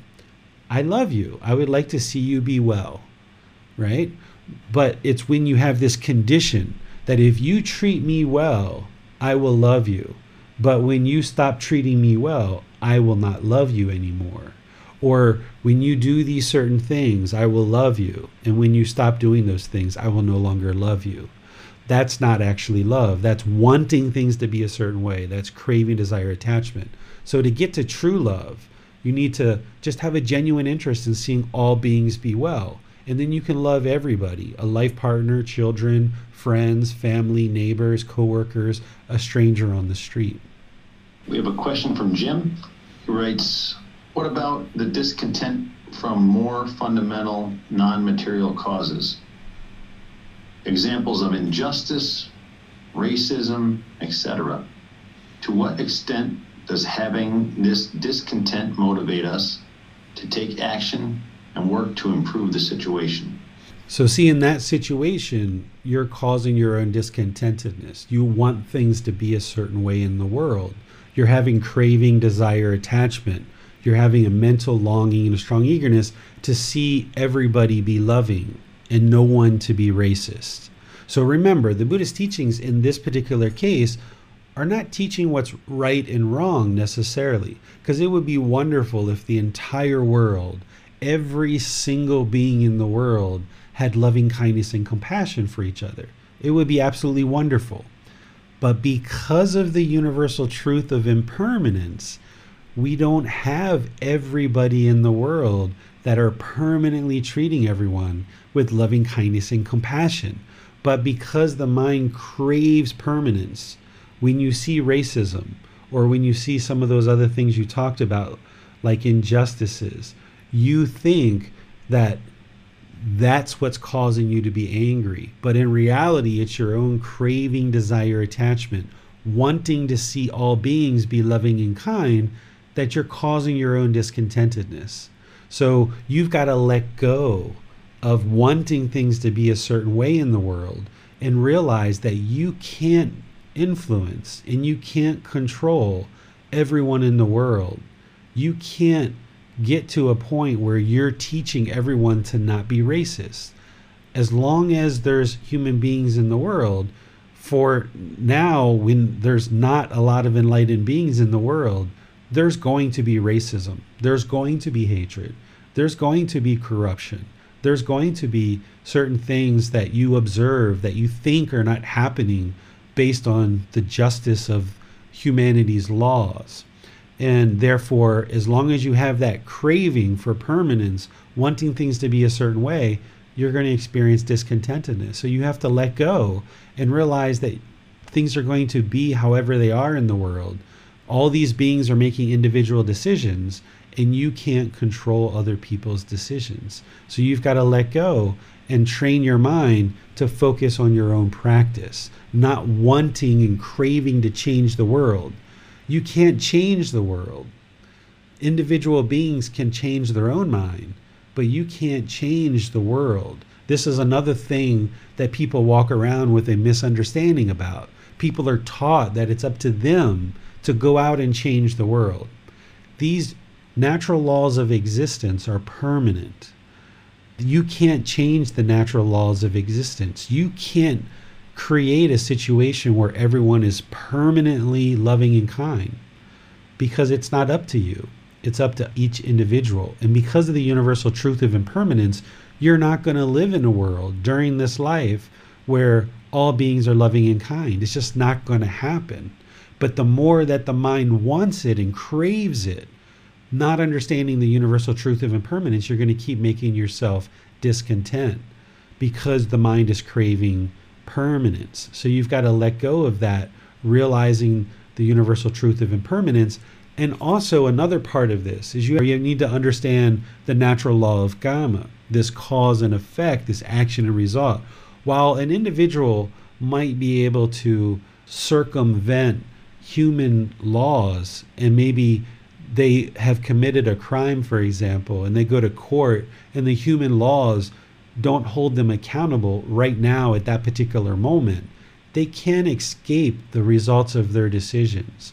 The cause and effect or action and result, the results of their decisions, this natural law of karma, of cause and effect, they can't escape that. They can circumvent and kind of delay human activity in terms of court proceedings and stuff like that. But this natural laws of existence, this natural law of karma, they can't run and hide from that.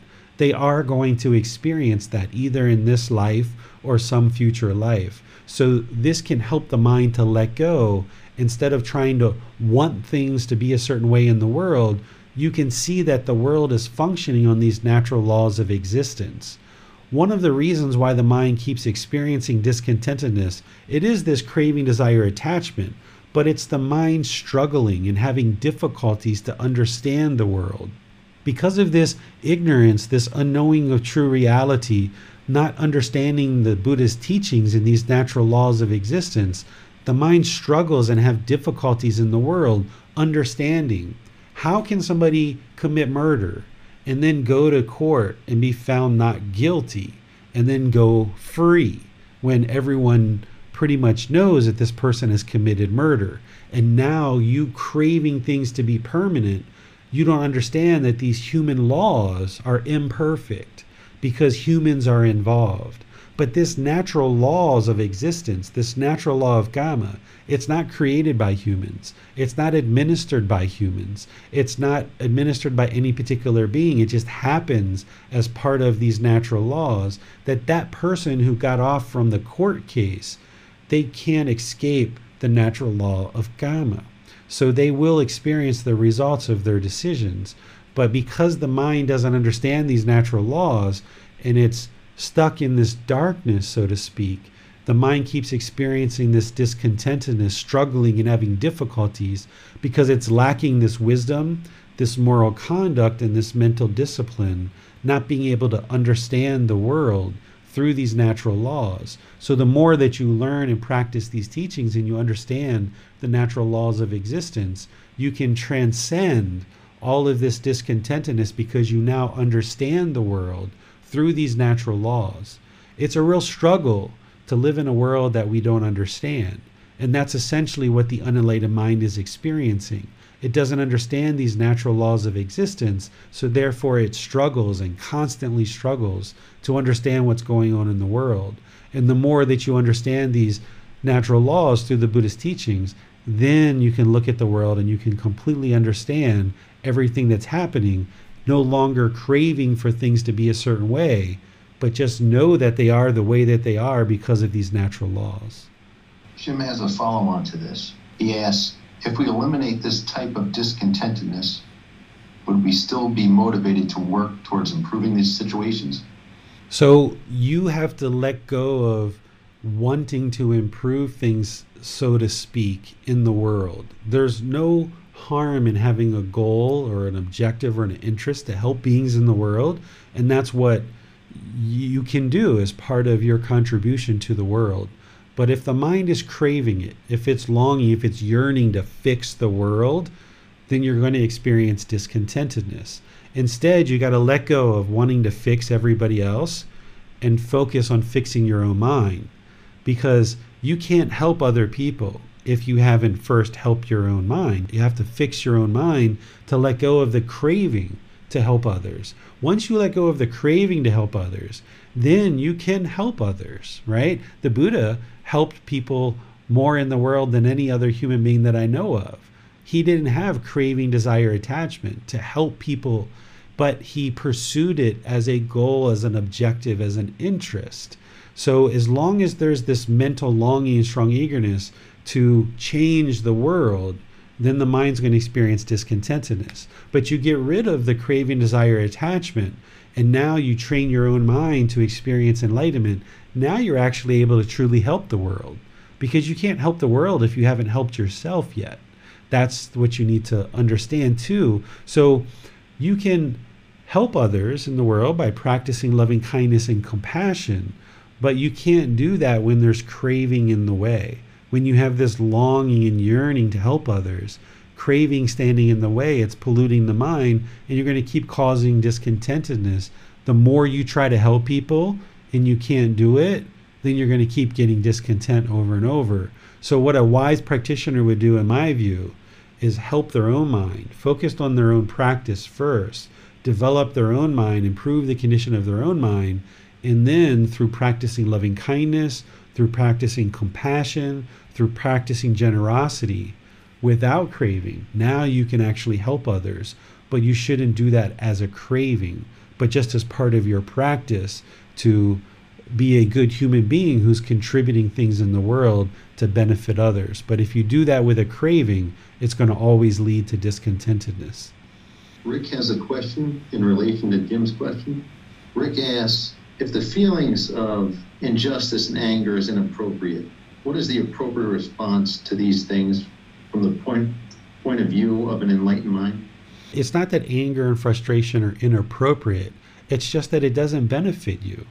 Okay, so you see somebody on the news who murdered somebody, and there's a ton of evidence that they've murdered somebody, and they go to court and they're found not guilty. What does anger and frustration do? What is it? How does it benefit you? How does it make your life better? It doesn't. So it's not that it's inappropriate, it's just that it doesn't have any benefit for your life. Instead, if you have a situation that you would like to remedy or that you would like to contribute to, maintaining your calmness and composure, you're then going to have mindfulness. You're then going to have concentration. You can then access your wisdom. But getting angry and frustrated, even maybe throwing things at the TV or yelling and screaming, it's only going to dilute the mind and create more pollution in the mind where now you affect the condition of the mind and the people around you. You start acting unskillfully and you start speaking and acting in ways that are unskillful. So, what an enlightened mind's going to do if they see something on TV where someone truly murdered someone and they got off, then people would just understand, like, okay, that person might have circumvented humanity's laws in terms of societal laws, but they can't escape the natural law of karma. They can't run, they can't hide from that. So, society's laws are here to kind of help people to live a certain way of life but this natural laws of existence are a much higher law that the person can't escape from that. So if you understand and see the natural law of karma very clear, as an enlightened being, seeing somebody get off from a court case, they haven't gotten off from anything. They've maybe gotten out of that particular situation, but they can't escape the natural law of karma that they're going to still experience the consequences of that murder. They're going to have guilt or shame or fear. They're going to have a damaged reputation in the community. They're going to have a shortened lifespan because of killing. They're going to have aspects of their life that are very difficult. They're going to have very hard time having friends. They're going to have a very difficult time having a job and getting an income. They're going to suffer the consequences of what they did. It's just that you're not necessarily seeing it as it's actually happening. You might just be looking for a guilty or not guilty verdict. And if they get a guilty, you feel like justice has been served. And if they get not guilty, you think that justice hasn't been served. But you are not seeing the bigger picture of all the things that are going on in their mind, the discontentedness that they're struggling with, the guilt, the shame, the fear, the reputation that follows them around, the lack of ability to have an income, you know, go look at some of the major court cases where people have murdered and they've gotten off, and go look at what their life is like now. They've had constant problems over and over and over and over and over again that they haven't really gotten off of anything because their mind is still polluted and they're still struggling with all of the pollution of mind that led to them killing somebody. They're still facing all kinds of problems in their life because there's still that pollution in mind that they vented that anger and hatred towards someone and killed somebody. They're now struggling with all kinds of other aspects in their life. So you can't look at society's laws and think that because they got a not guilty verdict that okay justice wasn't served because that's just human justice. That's just society laws. Those are imperfect because they're made by human beings. But this natural law of existence it's always there and you can't run and you can't hide from that. Marion's looking for clarification. She writes, I've always thought it was okay to embrace my emotions for what they are with neither clinging or craving, that they serve a purpose to help me navigate life. Wouldn't responding to life circumstances be okay as long as I don't have attachment to the emotions, rather respond in an inappropriate way, knowing that it's all temporary with the understanding that having these emotions are a human experience? If someone would like to continue to experience discontentedness, they surely can. If you feel that sadness is something that's helpful for you, or frustration, or irritation, or guilt, or shame, or any of these other discontent feelings, if you'd like to hold on to them and you feel like they're helpful, you can do that. But what I'm sharing with you is that you don't have to. You can actually get to a point where the mind is completely peaceful, calm, serene, and content with joy, no longer experiencing any of these discontent feelings. They're not helpful, in my view, that they only create more difficulties in life. That if you had the option of pressing a button, and this button you continue to remain discontent and experiencing these feelings, or if you press this button and your mind can be completely peaceful for the rest of your life, no longer experiencing those feelings, you can choose which button to press. I think that people would be most interested in pressing the button for peacefulness, but it's work to be able to get there. And oftentimes the mind creates justifications of saying, oh, well, these feelings are beneficial. But you have to ask yourself, how? How is anger helping you? How has it made your life better? Or how is sadness helping you? Or how is boredom or loneliness helping you? You can eradicate all of that from the mind, no longer needing to experience those discontent feelings. No more questions on Zoom, teacher. Okay. Do you have anything, Bassam? No, teacher. No more question. Okay. So the things that the Buddha is sharing with you and that I'm sharing with you in this program are things that you most likely haven't been exposed to at other times in your life. And it can be a real challenge to understand these. You know, our mind grows up thinking that, like what Miriam said, that, you know, maybe anger is just part of the human condition and I've just kind of learned to accept it, or sadness is something that I've always thought was somehow just part of this human life and I've just kind of learned to deal with it. So the things that you're learning as part of this path to enlightenment, they're new. You haven't probably heard somebody share with you ever in your life that you can eradicate these feelings from the mind, that they're not needed. And it's a personal choice. It comes down to a personal choice of whether you choose to continue to live with discontentedness or not. And I can share with you someone whose mind used to be highly, highly, highly discontent. That's no fun. There's no enjoyment there. There's no benefit to anger and frustration and guilt and shame and shyness and boredom and loneliness. There is no benefit there for me whatsoever. So as part of this path to enlightenment, I chose to walk towards enlightenment and work towards this peaceful, calm, serene, and content mind with joy. And for me, what I feel is that as the mind attains enlightenment, this is where life really truly begins because think about all the time, effort, and energy that you spend being angry or frustrated or irritated there's a lot of time and a lot of heartache and a lot of misery and despair that you can get rid of and think back over the course of your life. You know if you're 30 40 50 60 80 years old you look back over your life and you know all the tears that you've ever cried. The buddha says that all the tears we ever cried throughout our entire lives is more water than all of the water in all of the seas. Why do we need to experience all of that misery and despair? We don't need to, but we do because the mind is unenlightened, because we have this unknowing of true reality. The more that we learn and practice and train the mind, we can escape, we can eliminate all of these discontent feelings, but that's a personal choice that we have to make in order to be dedicated, determined, and diligent to learn and practice. And it comes down to a personal choice. Not everybody who learns and practices these teachings is going to see it through. Not everybody is going to move to enlightenment because it's a real challenge to progress on this path. The Buddha provided the guidance that don't shrink back from the struggle. Even learning these Four Noble Truths and establishing right view, it can be a real struggle. And as you struggle, if you decide to shrink back and maybe you decide not to pursue the path, that's okay. That's your choice. But just know that you're going to continue to experience discontentedness, and that's your choice. And I wish you well if that's what you choose to do. But if you're interested in eliminating all of that sadness and anger and frustration, you can do that.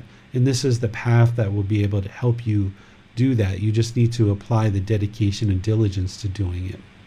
So, next week on Sunday, we will be sharing chapter five, which is the Eightfold Path. This is the path to enlightenment. In this program, I shared that as part of kind of the introductory classes to kind of move us towards this entire path in this entire program. I kind of did three classes where I explored this path in detail, but here, as part of the book, chapter five goes into a lot of detail of exactly what the path is. This is how you train the mind. This is your life practice. So, the title of this book, Developing a Life Practice The Path That Leads to Enlightenment, that is chapter five, the path that leads to enlightenment. And as you learn and practice that, you will be able to train the mind to experience more and more peacefulness, where you'll see the discontentedness slowly diminish and the mind becoming more peaceful. So if you'd like to read the chapter before after class or before and after, you can do that. We'll cover that on Sunday of next week. And then this Wednesday, we're doing our fourth class in a four part series of loving kindness. I'll be wrapping up our four part series of loving kindness meditation on Wednesday with our final class. And then the subsequent Wednesday, we'll be moving into chanting and helping you guys understand what Buddhist chanting is all about and why someone may or may not decide to practice chanting. Chanting isn't a requirement for attaining enlightenment. You wouldn't need to learn how to chant to attain enlightenment.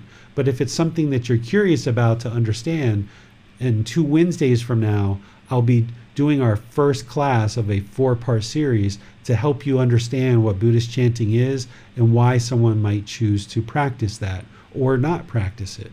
So, between now and a future class, have a lovely rest of your day. We'll see you next time. Sawadee Thank you for listening to this podcast. To provide support for this podcast, visit patreon.com forward slash support Buddha. To access more teachings, visit buddhadailywisdom.com. There, you will discover a full range of courses, retreats, and online resources to assist you on the path to enlightenment. Remember to establish a daily, consistent meditation practice, along with learning and practicing these teachings. A well developed meditation practice is the foundation in which to train the mind to attain enlightenment.